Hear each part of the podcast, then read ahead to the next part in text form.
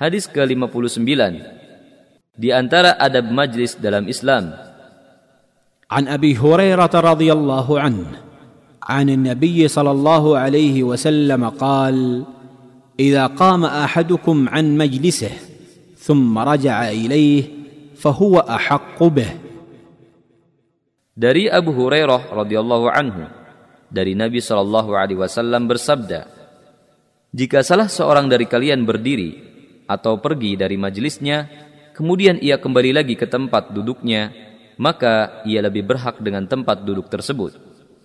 Hadis riwayat Ibnu Majah dan Muslim dan ini lafaz Ibnu Majah dan disahihkan oleh Al-Albani.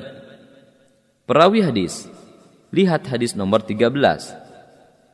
Beberapa faedah hadis ini adalah sepantasnya seorang muslim memperhatikan adab-adab dalam bermajlis. Jangan melakukan hal-hal yang menyakiti orang lain.